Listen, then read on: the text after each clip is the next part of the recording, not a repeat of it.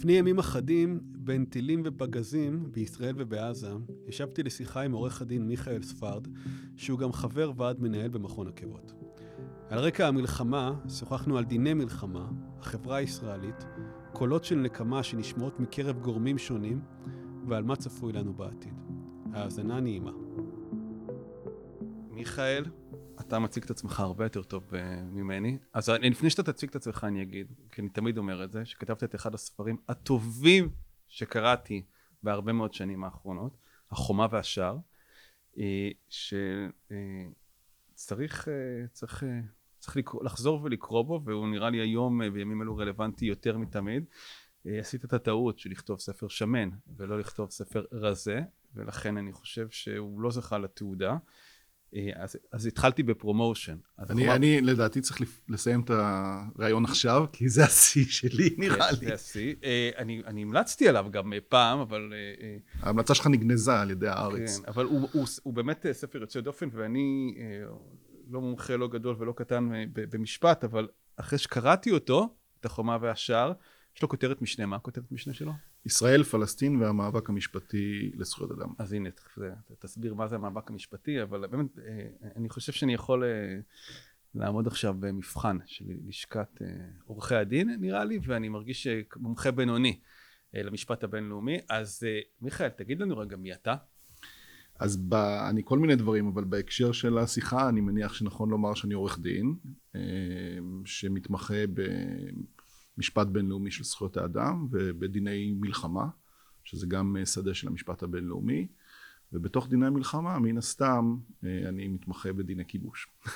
ואני מייצג ארגוני זכויות אדם וארגוני אה, שלום וקהילות פלסטיניות רבות ופעילים ופעילות ישראלים ופלסטינים.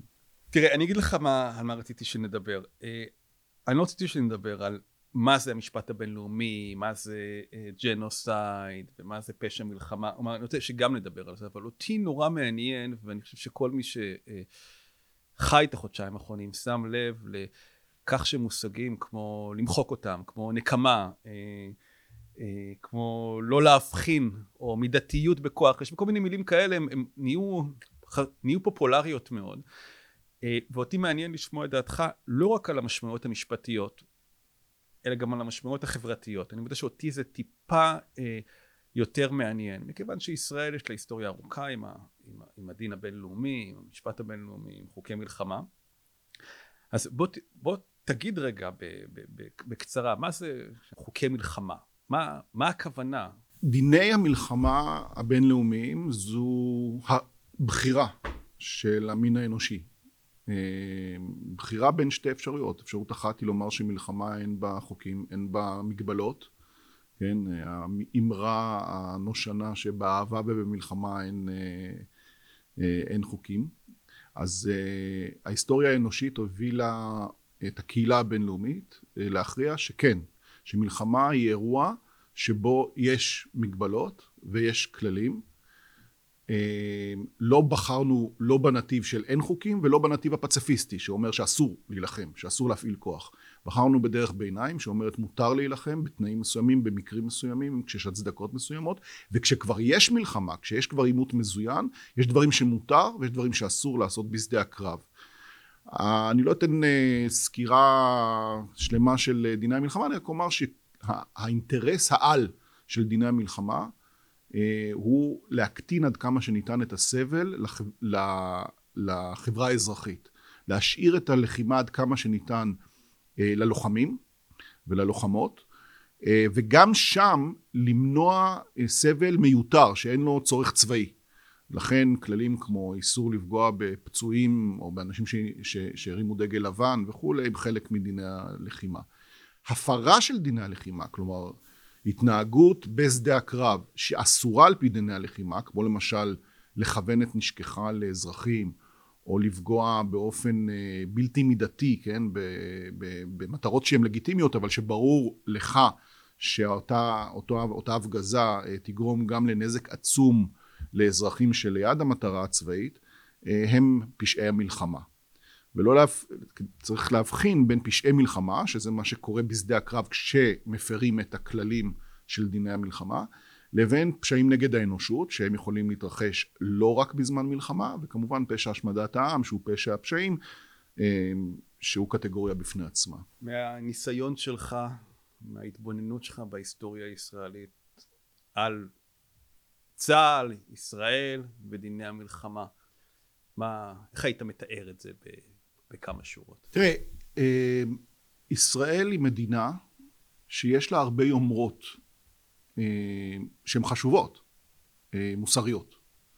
ולכן לא תמצא את המנהיגות הישראלית כמעט, אנחנו נמצאים עכשיו באמת באזורי קצה, אבל לא תמצא לאורך השנים את המנהיגות הישראלית אומרת שהיא לא מקבלת את דיני המלחמה, שהיא, שדיני המלחמה הם, הם, הם לא מחייבים אותה, שאנחנו לא מתכוונים ליישם אותם. זאת אומרת, יש מצד אחד תפיסה שאנחנו צריכים להיות יחד עם האומות בנות תרבות, כן? ושהמשפט הבינלאומי חל עלינו. ומצד שני, אנחנו מפרים את דיני המלחמה להערכתי באופן אה, אינטנסיבי אה, ולאורך כל ההיסטוריה שלנו. אה, בהיקפים אה, משתנים בהתאם לצרכים אה, הפוליטיים שמתרגמים גם לצרכים צבאיים של ישראל ולכן לאורך הרבה מאוד שנים ישראל הגרסה הישראלית הייתה אנחנו לא מפרים את, את, את המשפט הבינלאומי אנחנו פשוט מפרשים אותו באופן אחר מכם האם מותר להקים התנחלויות בשטח כבוש? יכול להיות שאסור, זה לא שטח כבוש. לא שטח כבוש במובן שהמשפט הבינלאומי אה, מתייחס אליו. וכך גם לגבי אה, עניינים אחרים, זאת אומרת אנחנו הרבה פעמים מואשמים, וגם אני אה, בין המאשימים, שישראל מפרה לפעמים אפילו בכוונה את הכללים הכי בסיסיים של המשפט הבינלאומי של דיני הלחימה וישראל מכחישה את זה ויש הבדל בין להכחיש לבין להגיד אנחנו פשוט כופרים בתכולה של הכללים האלה. זאת אומרת ישראל לא כופרת בכך שאסור אה, לפגוע בכוונה באזרחים, היא לא כופרת בכך אה, שבתי חולים זה, זה מתקנים אה, מוגנים, אבל היא מוצאת את הדרכים שלה להסביר למה היא, למה היא עושה את זה בכל זאת וזה, וזה כן חוקי. עכשיו צריך גם לזכור עוד דבר, לישראל יש יחסי שנאה אהבה עם המערכת הבינלאומית. זאת אומרת מצד אחד המערכת הבינלאומית הזו לא הגנה עלינו בשואה, כן? זה החוויה המכוננת, כן? איפה היו דיני המלחמה ואיפה הייתה הקהילה הבינלאומית כשאנחנו היינו בקרמטוריומים. מצד שני מדינת ישראל קמה על בסיס החלטה של, המשפ... של המשפט הבינלאומי. היא קמה על בסיס החלטת החלוקה, היא קמה משום שהקהילה הבינלאומית החליטה שצריכה להיות מדינה יהודית. והיחסים האלה הדואליים עם אה, גם הקהילה הבינלאומית וגם עם המשפט הבינלאומי מלווים את ישראל לאורך כל השנים עד היום. תראה אנחנו עוד אין לנו אני חושב אני אומר בזהירות עוד אין לנו מספיק נתונים על מה שקורה בעזה בחודשיים האחרונים אה, אבל בהינתן כך שגם דיני המלחמה הם, הם המשפט הוא חלק מהחברה הוא חלק, ולכן אה, הוא נתון גם הוא ליחסי כוח כאלו ואחרים וגם הפרתו נתונה ליחסי כוח כאלו ואחרים. כשאנחנו מסתכלים על, ה, על הממשלה הנוכחית, על המציאות החברתית בישראל בשנים האחרונות, אולי אפשר למתוח קו די ישיר בין הפעלת הכוח האש המאוד אינטנסיבית אה, לבין ה... נקרא לזה ה-climate of opinion אה, אה, בתוך ישראל. כלומר אחרי השביעי באוקטובר שמשפט הבינלאומי, החוק הבינלאומי, אה, מוסר, אה, טוהר הנשק וכו', אבל מה שקרה בשביעי באוקטובר זה משהו אחר, ולכן גם לנו, לישראל, לצבא, יש אה, זכות, או זכות לפחות ממנו, יש לגיטימציה להפעיל כוח אש בצורה שלא ראינו כמותה, לא רק בסכסוך, אלא כבר במדינות אחרות בעשרות שנים האחרונות. כן, קודם כל שבעה באוקטובר באמת אה, לא היה כדבר הזה. זאת אומרת, אנחנו אה, בהחלט עברנו אה, טראומה קולקטיבית אה, ו, והיינו, יישובי העוטף היו קורבן של אה, פשעים אה, שיטתיים, נרחבים, קשים, אכזריים, אה, רוצה לומר מפלצתיים. זה, זה נכון. אמ, ואני בהחלט מסכים איתך שהדבר הזה שחרר אצלנו את אותם, אמ, את אותה מסגרת שתיארתי קודם של היחס אל המשפט הבינלאומי כמשהו שאנחנו מקפידים לומר אנחנו, אנחנו חלק מהסיפור הזה ו... ולנסות להתחכם באמצעות פרשנות או, או, או בכל מיני דרכים אחרות ואני חושב שאנחנו לחלוטין שחררנו את, ה... את כל המנעולים בעניין הזה שהיו, שהיו לנו, את, את הקצת חסמים שהיו לנו. והשיח שאתה הזכרת קודם, השיח הג'נוסיידי, צריך לומר אותו, יש לנו שיח, אה, אה, השיח הישראלי מאז השבעה באוקטובר, טובל, טובע בתוך אה, התבטאויות ג'נוס, של, של, של הסתה ל, ל, לרצח עם, שהן לא נאמרות על ידי איזה טוקבקיסטים שוליים, אלא על ידי אנשי, אישי ציבור בולטים, אנשי תקשורת, משפיעני רשת, פוליטיקאים, גנרלים לשעבר, אה, אני לא יכול שלא להזכיר את גיורא איילנד שהוא בקמפיין לייצר אה, משבר הומניטרי בעזה, לייצר, כן, שיהיו מגפות כי ככה אנחנו ננצח. זאת אומרת, אלה דברים שאנחנו איבדנו לחלוטין את הרסת. דובר צה"ל אגב, צריך לראות, זה ממש כאילו בתוך כל ההמולה, בתוך כל ה... רעש הג'נוסיידי, דובר צה"ל תמיד מקפיד בסוף כל משפט, בסוף זה להגיד על פי הדין הבינלאומי. זה איזשהו כמעט אבל זה כמעט רגע קומי. זה כמעט רגע קומי, מסביב כולם מדברים על נכבה שתיים, על לשטח אותם, על למחוק אותם, על אין, אין חפים מפשע בעזה. נשיא המדינה, שהוא הפנים המתונות כביכול של, של ישראל, אמר ב-on camera, כן, שאין אין, אין אנשים שהם אינם אחראים בעזה, כן? עזה שיותר ממחצית מה... מהשניים וחצי מיליונים שלה הם אה, מתחת לגיל שמונה עשרה, שיש בה, אה, כאילו אפילו הוא, הוא לא מצליח למצוא אף ילד בן שלוש שלא אחראי למה שהחמאס עשה בשבעה באוקטובר, אז אנחנו טובלים בתוך השיח הזה, והשיח הזה מייצר מציאות, הוא לא רק שיח. זאת אומרת צריך להבחין בין ההאשמה שהשיח הזה מראה את הכוונה של הגנרלים בשטח, שזה מה שמייצר את השיח הבינלאומי הרדיקלי שאומר שישראל מבצעת כרגע השמדת עם כי הם לוקחים את ההתבטאויות של אנשים אה, כמו אה, עמיחי אליהו וחבר אה, הכנסת קלנר שאמר נכבה שנייה ו, ועוד כל מיני אמירות מהסוג הזה והם מחברים אותם למה שקורה בעזה ואומרים הנה יש לנו גם, גם רצח שיטתי בעזה, טבח וגם יש לנו את, את, את, את הדקלרציה כלומר כוונה.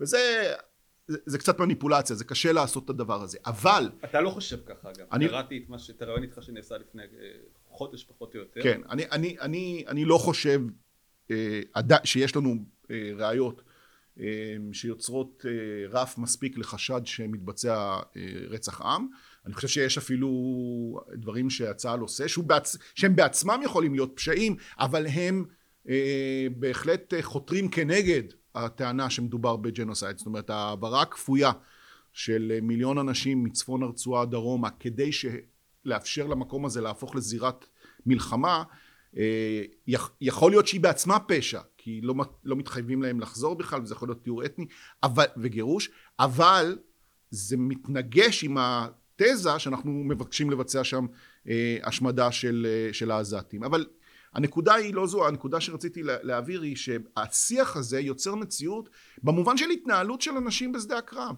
היה לנו דוגמה מדהימה, מחרידה לכך, עם אה, עורך הדין אה, קסטלמן, שנר... שבוצע בו וידוא הריגה אה, מובהק. וזה אחרי שנים שאנשים, אישי ציבור, אומרים מזירת פיגוע מחבל לא צריך לצאת חי. הסיפור הזה של וידוא הריגה של מחבל בזירת קרב, בזירת פיגוע אחרי סיפור אלאור עזריה, הוא יוצר מציאות משום שהוא בסופו של דבר לאנשים מסוימים מניע אותם לפעולה כזו או אחרת. אז כאשר אנשים כמו גיורא איילנד, כמו אה, אה, אה, אה, אבי דיכטר, כמו עמיחי אליהו, כמו אחרים, מדברים על, אה, על, אה, על טיהור אתני או על מחיקה או על, על כולם אחראים, אז אחרי זה יש לנו אה, קצינים בדרגות ביניים של מח"טים ואוגדונרים ומג"דים ואלוהים יודע איך הדבר הזה מתרגם אצלם כשהם באים לפוצץ את אה, הפרלמנט אה, של עזה או את בית המשפט העליון אחרי שהוא טוהר לחלוטין וברור שהוא כבר לא שגם אם הוא שימש אני לא יודע אם יש כזאת טענה אבל גם אם הוא שימש כמקום צבאי הוא בוודאי לא יעד חוקי בשום צורה שהיא. והפיצוץ שלו הוא, הוא חלק מניסיון למחוק את, ה, את הזהות ואת התרבות הפלסטינית של עזה. אה, אגב בעיתון היה כתוב שזה מעניין גם כן שזאת לא הייתה הוראה מטכ"לית אלא זה אה, היה לכן נתתי את הדוגמה הזו אני קראתי את עמוס הראל כן. וזה בשבילי דוגמה מדהימה שחרור הרסן? כן כי זה אומר שאנשים יש להם שאיזשהו מח"ט לא יודע אם זה היה ברמה של מח"ט או גדונר אבל איזשהו מישהו שהוא לא אה, חבר במטכ"ל יש לו את התחושת ביטחון שהוא יכול לפוצץ את הפרלמנט של עזה או את בית המשפט העליון של עזה אה, מבלי לקבל אישור לכך מלמעלה, משום שזה השיח שלנו. זה חלק מהלחימה שלנו. כן. אני אגיד לך מה, משהו שאני חושב עליו כבר אה, הרבה זמן. תראה, המושג, ההבחנה של טוהר הנשק, ההבחנה בין ערבי טוב לערבי רע, היא, היא הולכת לשנת 37-38, ברל כצנלסון, כזה מהמנטורים נקרא לזה תנועת העבודה. במרד הערבי. כן, והוא מניח על השולחן את תואר הנשק, את ההבחנה בין מפגע ללא מפגע. וזה מערכת יחסים שמלווה את היישוב, אחרי מדינת ישראל במשך אה, שנים.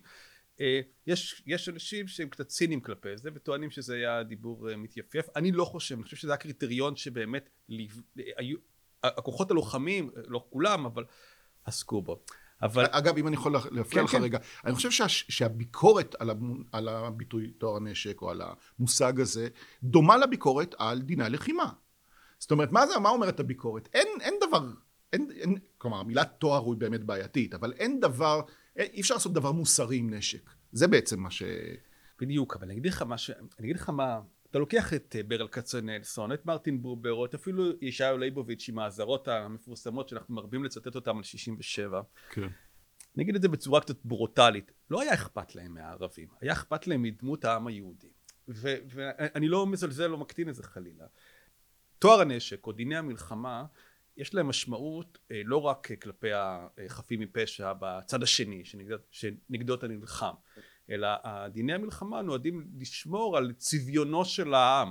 כלומר אה, אה, ברוטליזציה או הפרה של דיני המלחמה מביאים לברוטליזציה של העם שמפעיל את הנשק. אה, וזה משהו שנורא מעניין אותי וגם נורא מדאיג אותי בהקשר הנוכחי. כלומר שהסרת החסמים פוגעת באמת בדמותו ישנה פרזה של היושבים בציון, של, של העם כרגע שמפעיל את הנשק.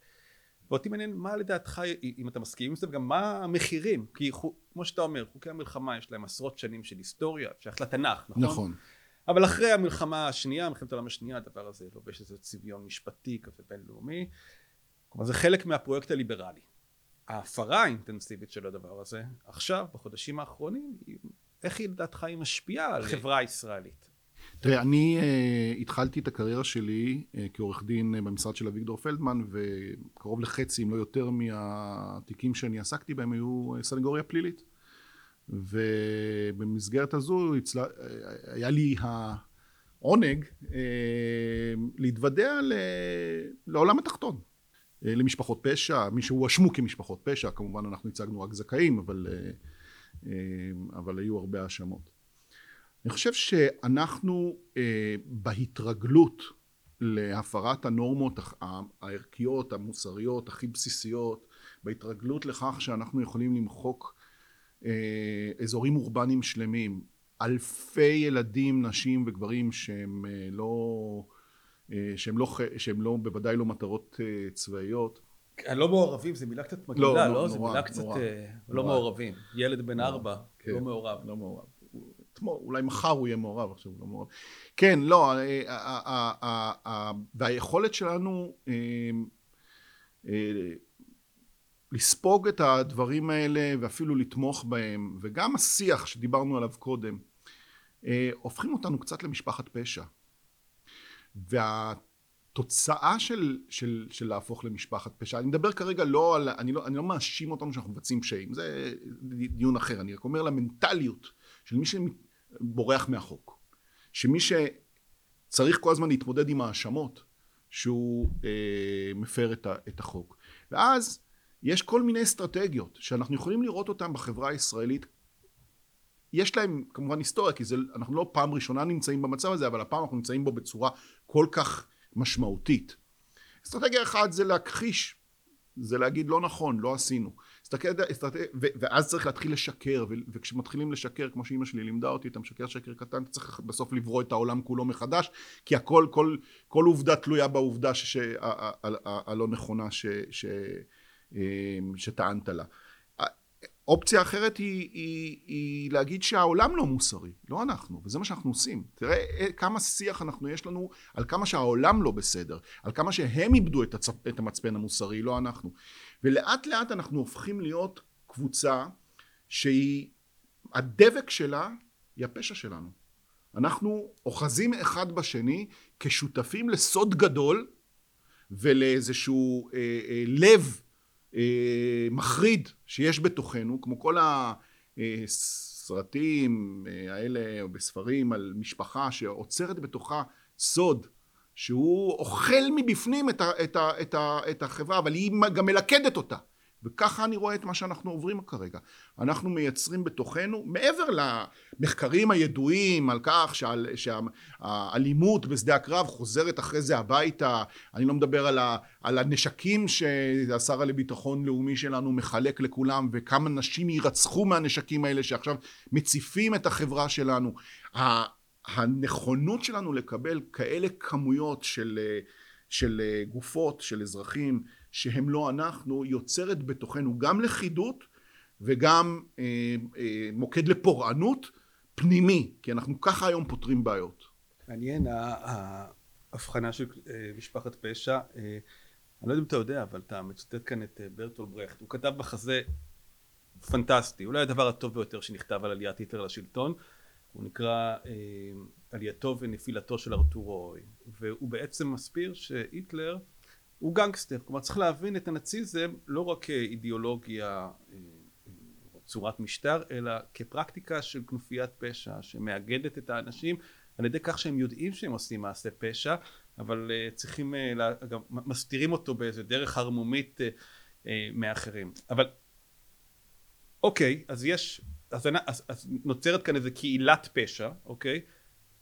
שבעצם אם אני מבין אותך נכון אתה אומר הישראלים יודעים לא, אני, אני אולי אחדד, כי אני... הדבר החשוב הוא שאנחנו... הדברים כל כך חמורים שאנחנו לא יכולים לשנות את דעתנו. זאת אומרת, כשאתה...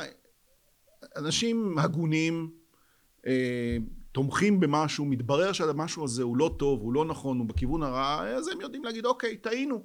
האמת היא שחשבתי כך, אני, הוכח לי שאני טועה, אז אני משנה את עמדתי כי אני אדם הגון. כשה, כשהדבר ה, שהוא הבסיס לטעות נקרא לו, הוא פשע. זה קשה מאוד. אין ברירה. אין ברירה, חייבים, לה... לכן אני אומר שהדבר הזה הוא דבק עצום, אבל מורעל. מורעל, הוא לא מאפשר לנו להשתחרר מהצדקת הפשע. מה, מה אנחנו יכולים להעריך אה, יהיו ההשפעות החברתיות ארוכות הטווח? כלומר אם אנחנו מסתכלים אני מניח שראית את מאמרו של הסוציולוג יגיל אה. אה, לוי בשישי האחרון הוא נזכיר למי ששומע הוא בדק את הפעלת כוח האש אה, מהאוויר בימים הראשונים של הלחימה השווה אותה למבצעים אחרים שנעשו על ידי ישראל ומראה שבעצם ישראל השתמשה בימים הראשונים של הלחימה איך קוראים לזה? חרבות, חרבות ברזל, ברזל. בכוח אש שהיא לא הפעילה כדוגמתה בעבר אז הוא אז הוא לא בא להסביר את זה אפילו עוד כל כך, הוא קודם כל בואו בוא תראו את הנתונים לפני בכלל שננסה להבין מה המשמעות, האם זה קשור לנקמה, האם זה קשור לכך של התוכניות. אוקיי, אבל באמת בסופו של דבר הפעילו כאן כוח אש, כמות המתים בעזה היא, היא, היא עצומה. אני לא שואל אותך לגבי המשמעויות המדיניות המשפטיות, אני, מעניין אותי דווקא הקריאה שלך את המשמעות החברתית על היהודי, על הישראלים ועל הנכונות שלהם בכלל בעתיד להסתכל על עצמם, על המעשים שלהם, להשלים עם עברם ולהתפייס עם, עם אלו שיושבים בעזה. זה, זה לא שאלה קלה. תראה, אני, אני, גם, אני גם לא סוציולוג, אבל uh, כמי שחי פה כל חיי ועוסק בחברה הישראלית, uh, מן הסתם uh, תהיה לנו קודם כל תקופה ארוכה של אנחנו צודקים. שלא תראה, המלחמה הזו היא מלחמה שפרצה, או בוא נאמר ככה, האירוע, הפשעים ש, שביצעו אנשי החמאס בשבעה באוקטובר והמלחמה שבאה אחריה התרחשו בקדנציה של הממשלה, ממשלת הימין הכי קיצוני. אבל ההצטרפות של המרכז אל הממשלה, ואני לא מדבר רק על גנץ ואייזנקוט ו... וסער, אני מדבר, סער הוא לא מרכז, אבל, אבל אני גם מדבר על התמיכה שהמרכז נותן, גם יאיר לפיד, ובמידה רבה אני מניח גם מפלגת העבודה, נותנים ל, ללחימה, למלחמה, ליעדיה, לשיט, לצורת הלחימה, הופכים את המלחמה הזו למלחמה שהיא לא של מלחמה של הימין. וברגע שהמרכז, כולל השמאל המתון, תומך במלחמה הזו באופן מלא, אה, ולא אומר מילה גם לא בשלבים היותר מאוחרים, כמו עכשיו, אנחנו כבר חודשיים אחרי, אה, אז זה מלחמה של העם. זה לא שאפשר לומר, אוקיי, יש פה צד אחד שנקט בדבר הזה, ויש פה אלטרנטיבה שאומרת זה היה לא נכון, נניח מלחמת לבנון הראשונה, כן? וברגע שזה מלחמה של העם, אז אנחנו צפויים, אני אומר לצערי הרב, להרבה מאוד שנים, וכשאני אומר הרבה מאוד שנים, אני בהתחלה הייתי מדבר על עשור, אבל אני חושב שזה דור. דור של הצדקה. שזה מזכיר את הנכבה. הנכבה זה אולי יותר מדור. דור שבו לא באמת אנחנו מהרהרים ומערערים על המוסכמה שלא הייתה לנו ברירה, שאחרי מה שקרה בשבעה באוקטובר, ככה היינו צריכים להילחם, אלה המטרות שהיינו צריכים לשאוף אליהן, זה היה נכון לעשות, למרות שאנחנו נמצאים בשלב הכי מפולג של עם ישראל אי פעם. כאשר אנחנו חושדים בראש הממשלה, נדבר שוב על המרכז והשמאל, חושדים בראש הממשלה במניעים שלו, אבל ברגע שהצטרפו אליו, אז יש כבר את, ה, את, ה, את הלכידות הזו. עכשיו יכול להיות שבניגוד ל-48 אה, ולמאה ה-20, היום במאה ה-21 התהליכים קורים מהר יותר, אבל השלב הבא אחרי ההצדקה האטומה, שהיא חייבת להיות אטומה, משום שמי שמעורבים בדבר הזה זה אנשים באמת מכל הספקטרום עד השמאל ממש, בסדר? הם כולם יתמכו במה שהיה, והם חייבים להצדיק את זה. ואז יהיה רגע, ו- ופה אנחנו נהיה בשלב שהפער בין, ה- בין איך שאנחנו רואים את הדברים לאיך שהעולם, בגדול, לא כל העולם, אבל חלקים חשובים בעולם, רואים את הדברים ויראו את הדברים ברגע שהלחימה תסתיים ויתחילו לראות כבר עכשיו אי אפשר לדבר על reconstruction of גאזה, אי אפשר לדבר, אין מה, אין, אין מה ל, ל, לשקם בעזה, צריך, לא יודע, לבנות מחדש, לחלוטין, מאפס. אני רק לא, לא יודע אפילו איך מוציאים את כל, ה, את כל ההריסות משם. אז הפער יהיה בלתי נסבל, וזה יגרום לנו להיות עוד יותר אה, אה, מבודדים, ועוד יותר אה, טבולים בתוך הצדק העצמי שלנו, אה, לא, לא מאשימים את העולם באנטישמיות כי הוא לא מבין אותנו. אבל בש, באיזשהו שלב יבוא הרגע שאיזשהו ארגון, אה, אני יודע, סטייל עקבות, ילך לארכיונים, יתחילו כל מיני היסטוריונים חדשים לדבר על העניין, ויעבור, ונעבור את התהליך הזה ש, שאפשר יהיה לדבר על זה, אבל זה לא יקרה בשנים הקרובות. אני, אני רוצה רגע שתחדד את העניין הזה, כלומר אתה, כשאתה מדבר על הלחימה, הרי תראה אני חושב על אימא שלי ש, ש, שתשמע את זה, היא אשת שמאל, מרץ, אוקיי, היא חושבת שצריך להמשיך בלחימה, במלחמה, שצריך להמשיך, אבל לשמור על הדין הבינלאומי. האם לכך אתה מתכוון? כלומר, כי... לכך אני מתכוון באיזה מובן. אני, אני לא, בכל מה שאמרתי לא, לא עלה ממנו שאני, או אני לא התכוונתי לומר שאסור היה לצאת למלחמה, שצריך להפסיק את המלחמה עכשיו. כל מה שאני מדבר זה על מה שאתה שאלת אותי, זה על צורת הלחימה שלנו. וצורת הלחימה שלנו, שכמו שאמרת בהתחלה, בהגינות, אנחנו לא יודעים הכל עליה, אנחנו לא יודעים הכל עליה גם כי לא נותנים לנו לדעת הכל עליה, צריך גם את זה לומר, זאת אומרת אנחנו אה, בוודאי בערוצים הישראלים לא רואים עזתים, לא מראים לנו עזתים, מראים לנו צילומי רחפן של הריסות. אנחנו לא רואים בני אדם שם.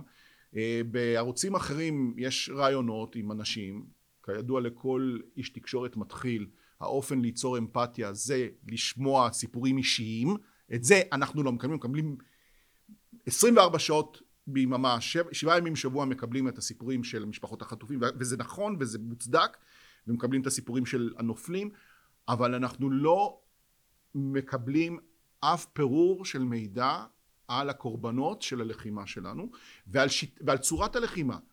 ולכן אנחנו ניזונים מכל מיני ניתוחים גם מבחוץ וגם כמו של יגיל לוי שזה לא מס אה, מידיה אה, ש, ש, שנותנת לנו את הדבר הזה. אני חושב, אני, תראה, אני חוזר למה שאמרת לגבי אה, משך הזמן. על 48 לקח לנו, לקח עשרות שנים. בכלל משך הזמן שלוקח לישראל, לישראלים להתפייס עם עברם או להכיר אותה זה אני חושב שאנחנו יותר מהירים מתרבויות אחרות. זהו, זה לא משהו ייחודי לנו כן, שזה לוקח זה, זמן. אבל, אבל אנחנו יותר מהירים לדעתי מתרבויות אחרות. אה, העניין שכאן הצוזמן הזה, הביחד הזה של השביעי באוקטובר ומה שנעשה מאחריו, אז כל דבר שנעשה אחרי השביעי באוקטובר אה, בתוך עזה הוא מקבל לגיטימציה מהפוגרום, אה, מהפוגרום שנעשה. טוב, תשמע, אתה לא אופטימי. אני מכיר אותך, אתה, אתה, אתה, אתה, אתה, אתה הרבה פחות אופטימי אה, נשמע מבעבר ששוחחנו. אמ, זה, זה, זה, זה מותר. מה? מותר, זו תקופה... כן. תראה, אמ, זה מאוד אה, מאתגר להיות אופטימי בימים האלה, ואני מודה שקשה למצוא תרחיש. הרי מה זה, מה זה אופטימיות מבחינתי? אופטימיות זה לא איזה אה, אמונה דתית שיהיה טוב וקולות שמדברים אליי מהבטן ואומרים שיהיה אחלה. אופטימיות מבחינתי זה אה, הסתכלות אה, רציונלית אה, והגעה למסקנה שיש תרחיש שהוא לא בהכרח יקרה אבל הוא לא בלתי סביר. זה מספיק לי לא בלתי סביר שהדברים יתקדמו למציאות טובה יותר. זה, זה בשבילי להיות אופטימי. ואז נגזר מזה שאתה צריך ואת צריכה לפעול כדי שהתרחיש הזה שהוא לא בלתי סביר יקבל, יהיה לו יותר סיכוי. אמ, ואני מודה שכשאני מסתכל על דברים אני יכול לחשוב על תרחישים שבהם אמ, המצב ישתפר ואפילו ישתפר מאוד אבל אני חושש שזרמי העומק שדיברנו עליהם עד עכשיו של מה שהם עשו ומה שאנחנו עושים עכשיו אה, ימשיכו לרדוף אותנו לתקופה ארוכה מאוד אה, ואנחנו נמצאים באיזשהו סטבק אה, שאני לא יודע להעריך כמה אבל הוא, הוא, הוא גדול מאוד.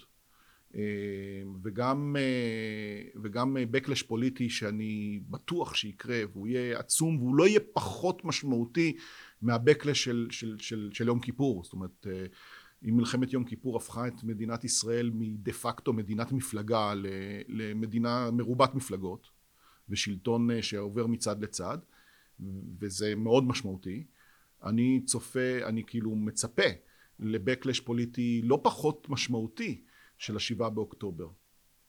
אמ, אבל אה, אבל אבל אנחנו יצרנו יצרנו לעצמנו אה, כור של פחדים שיפס, שימשיך לפעול ולייצר את הפחדים ואת הדימונס אה, לתקופה ארוכה מאוד. אז האם אתה שואל אותי האם אני עדיין חושב שיום אחד הכיבוש יסתיים? כן. אבל אה, אתה לא יודע מה הגודל בתי הקברות יהיו עד אז. זה דבר ראשון, ודבר שני, ההערכות שלי לגבי מתי היום הזה יגיעו נדחו. זאת אומרת, נדחה התאריך. דבר שאותי נורא מדהיג, זה התייחסת לכך שזה, ואני אוהב את. אהבתי את ההבחנה, שזה מלחמה של העם. אוקיי? כן. לא של אה, סקטור, מחנה, מפלגה, אידיאולוגיה, תנועה, מלחמה של העם. אה, שהחלקים מהעם הזה, ואני מתכוון לחלקי המרכז-שמאל, שתומכים בה בצורת הלחימה, אינם מבינים שצורת הלחימה שמתנהלת כרגע פוגעת בטווח הקצר והארוך באינטרסים ובתפיסת העולם שלהם. שהאלף בית של פיוס עם הצד השני, ויש צד שני, no matter what, אוקיי? שהקטישה הזאת פוגעת. כן, אבל אה, אדם, אנחנו באופן לחלוטין מנותק מקרקע המציאות במלחמת, במלחמת הישרדות. אנחנו במלחמה אל מול שואה שנמצאת מעבר לפינה. אז, ואני אומר את הדברים האלה משום שזה ה... אה, זו התפיסת מציאות הישראלית שהיא נובעת הן מה... מההיסטוריה המצולקת והטראומות והפוביות שנוצרו בשל אותה היסטוריה ובשל אינדוקטרינציה אינדוקטרינציה מגיל אפס שהופכת אותנו לאנשים שעוד לא זה אנשים שחיים במדינה עצמאית ובטוחה רגע לפני שהנאצים חוזרים. ותמיד בכל דור ודור יש את הנאצים שלו אם זה האיראנים ואם זה לא האיראנים סליחה זה התחיל עם ערפאת ואם זה לא ערפאת אז האיראנים ואם זה לא האיראנים אז זה סינואר והעזתים. אנחנו כל הזמן והדבר הזה עד שלא נשתחרר ממנו לא נוכל לנתח את הדברים בצורה רציונלית כמו שאתה מתאר אותם. אתה אומר האינטרס שלנו עזבו מוסר האינטרס שלנו זה ליצור מציאות שבה אפשר להגיע של פיוס הוא באפשרי אבל זה אתה מדבר על, על, על, על ישראלי מסוג שלא קיים. גם, גם כל דבר שקורה לנו הוא, הוא מאשרר את הפחדים האלה ש... לי ברור שהם לחלוטין מנותקים מהמציאות, כן? מהמציאות הפוליטית, הגיאופוליטית, הצבאית, הכלכלית, אה, העולמית. אנחנו לא נמצאים בפני שום סכנה קיומית, גם החמאס על כל הדברים המזוויעים שהוא עשה, הוא לא מהווה סכנה קיומית לישראל, ואפילו לא החיזבאללה. טוב, אני לא יכול אה, לסיים את השיחה שלנו באווירה כזאת, אז, אז בואו נסיים באווירה אחרת. מה להערכתך צפוי מבחינת הדין הבינלאומי לישראל? תראה, הדין הבינלאומי אה, רגיש מאוד לכוח. כמו אגב גם במשפט המקומי, שאנחנו, אין יותר טוב מה, מהמציאות המשפטית של ישראל כדי לראות כמה שכוח, אה, כמה שמשפט רגיש לכוח, כי למשפט הידוע אין ארנק ואין חרב, יש לו אמון, וכולי. וישראל היא מדינה, אה, היא סופר פאוור, היא אימפריה, מבחינת הכוח הבינלאומי שלה. אה, אם מה שאנחנו עושים בעזה היה מתרחש בין שתי קבוצות אה, באפריקה, אנחנו היינו כבר מזמן נמצאים בתוך חקירה עם צווי מעצר. זאת אומרת, אני, שוב, אני, אני אומר את הדברים בהנחה ש... שעורכי דין בינלאומיים ממוצעים סבירים מסכימים, יסכימו על כך שהרבה מהפעולות שביצענו בעזה הם אה, הפרה של הדין הבינלאומי שעוסק בד... ב... בלחימה. אה, התעסקות עם ישראל במסגרת המשפט הפלילי הבינלאומי מעמידה את המוסד המרכזי שאמור לעשות את זה, בית המשפט הפלילי הבינלאומי, בפני סכנה קיומית. הוא בסכנה קיומית גם אם הוא הולך על ישראלים וגם אם הוא מחליט לא לגעת בישראלים משום שבית הדין הפלילי הבינלאומי נמצא תחת ביקורת מאוד גדולה שהוא הולך רק על חלשים. וישראל היא, היא אולי הדוגמה הראשונה יש גם כמה חקירות על רוסיה אבל, אבל היא, אחת, היא אולי הדוגמה המרכזית שהיא האליבי של בית הדין שאומר לא אני לא הולך רק על חלשים אבל, אה, אבל, אה, אה, אבל ישראל יש לה כוח עצום במערב אירופה וכמובן ארה"ב במערב אירופה היא הגב הכלכלי והגב הפוליטי של בית הדין. ושכל מאזין או מאזינה יחשבו לעצמם מה יקרה אם יצא צו מעצר נגד ישראלי. וגרמניה תצטרך להחליט מה היא עושה. גרמניה מבחינת הגרמנים בית הדין הפלילי הבינלאומי הוא הדובדבן שבקצפת של ה... של המסקנות של מלחמת העולם השנייה. אבל עכשיו היא צריכה להחליט האם היא אה, אם יבוא ישראלי כזה לאדמתה האם היא תסגיר אותו על פשעי מלחמה על פשעים נגד האנושות אה, או שהיא פורשת מבית הדין. זו שאלה לא התשובה עליה לא ברורה לחלוטין. אז אני אני אה, אומר מה שאני מנסה לומר זה שאני חושב שיהיה לחץ עצום לפתוח בחקירות אני מסופק עד כמה החקירות האלה יניבו אכן אה, צווי מעצר, כמו שעד עכשיו הם לא הניבו, מהסיבה הזו של ה... אבל, זה הצד המשפטי, אבל יש צד פוליטי. ובצד הפוליטי יש לנו אה, קהילה אזרחית בינלאומית שעוד, לפ... שעוד בשישה באוקטובר מאבק הפלסטיני והמאבק נגד הכיבוש והאפרטהייד הישראלים אה, כבר היה באחד מהמאבקים החשובים של הקהילה הבינלאומית האזרחית.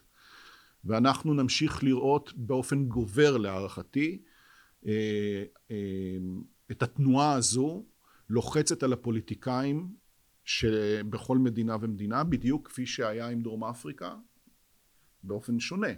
אבל העולם לא רצה להתעסק בדרום אפריקה מכל צד מסיבותיו שלו. מי שכפה על העולם אה, להתעסק בדרום אפריקה זה, ה, זה ה, הקהילה הבינלאומית האזרחית אה, ואני חושב שעם זה אנחנו נצטרך להתמודד כל הסיפור של הקמפוסים כל הדברים האלה לא, לא רק שלא הולכים לשום מקום הם ילכו ויגברו אחרי סוף המלחמה וישראל תהיה מבודדת מאוד מבחינה חברתית נקרא לזה חברתית בינלאומית. טוב. זה לא היה יותר אופטימי. לא אבל תראה אני בסוף בסוף יש שלוש אופציות אחת זה שאנחנו נשמיד אותם השנייה זה שהם ישמידו אותנו, והשלישית זה שכולנו נחיה פה באיזשהו מודל שמאפשר לכולם להיות חברים ב, בגוף פוליטי ש, שמבטא את הזהות שלנו ומאפשר לנו להשפיע על עתידנו. ואני לא, לי ברור שהאופציה השלישית היא זו שתתרחש. כן, אתה יודע, פשוט קיינס אמר שבטווח הארוך כולנו מתים. אז... אה, כן. אז אה, זה, זאת שאלת בתי הקברות. כלומר, בסופו של דבר פתרון כזה או אחר יהיה. אה, השאלה, מה יהיה גודל בתי הקברות בשני הצדדים. ויש עוד שאלה אחת. אני תמיד uh, קצת זלזלתי בה, אבל אני חושב שהיום אני, אולי ממרום גילי, קצת יותר חושב שהיא חשובה, וזה מנהיגות. אין מנהיגות, לא להם ולא לנו. יש שממה מנהיגותית באופן... כשאני מדבר מנהיגות, אני לא מדבר על מישהו שמסוגל לנהל ממשלה, או אה, מורה מדבר, דרך. כן, אני מדבר על אנשים עם חזון וכריזמה אה, ושיכולים לייצר גם אמון ושיכולים לא, לקבל החלטות אה, לא פשוטות ואין לנו, אין להם ואין לנו מנהיגות ומנהיגות היא קצת קיצור דרך לכל מה שדיברנו כי מנהיגות טובה, אמיצה, עם, עם חזון אה, ועם ערכים וסט ערכים מאוד אה, אה, עמוק שמנחה אותה יכולה לקצר את כל התהליכים האלה שדיברנו עליהם. צריך להשקיע בלייצר אותה.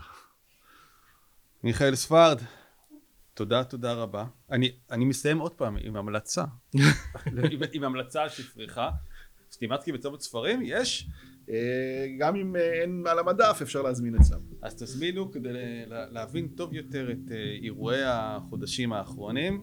תודה מיכאל. תודה אדם, תודה רבה. ותודה רבה למאזינים שלנו. אתם מוזמנים להמשיך לעקוב אחר הפעילות של מכון עקבות באתר שלנו, בפייסבוק, בטוויטר ובערוץ היוטיוב שלנו.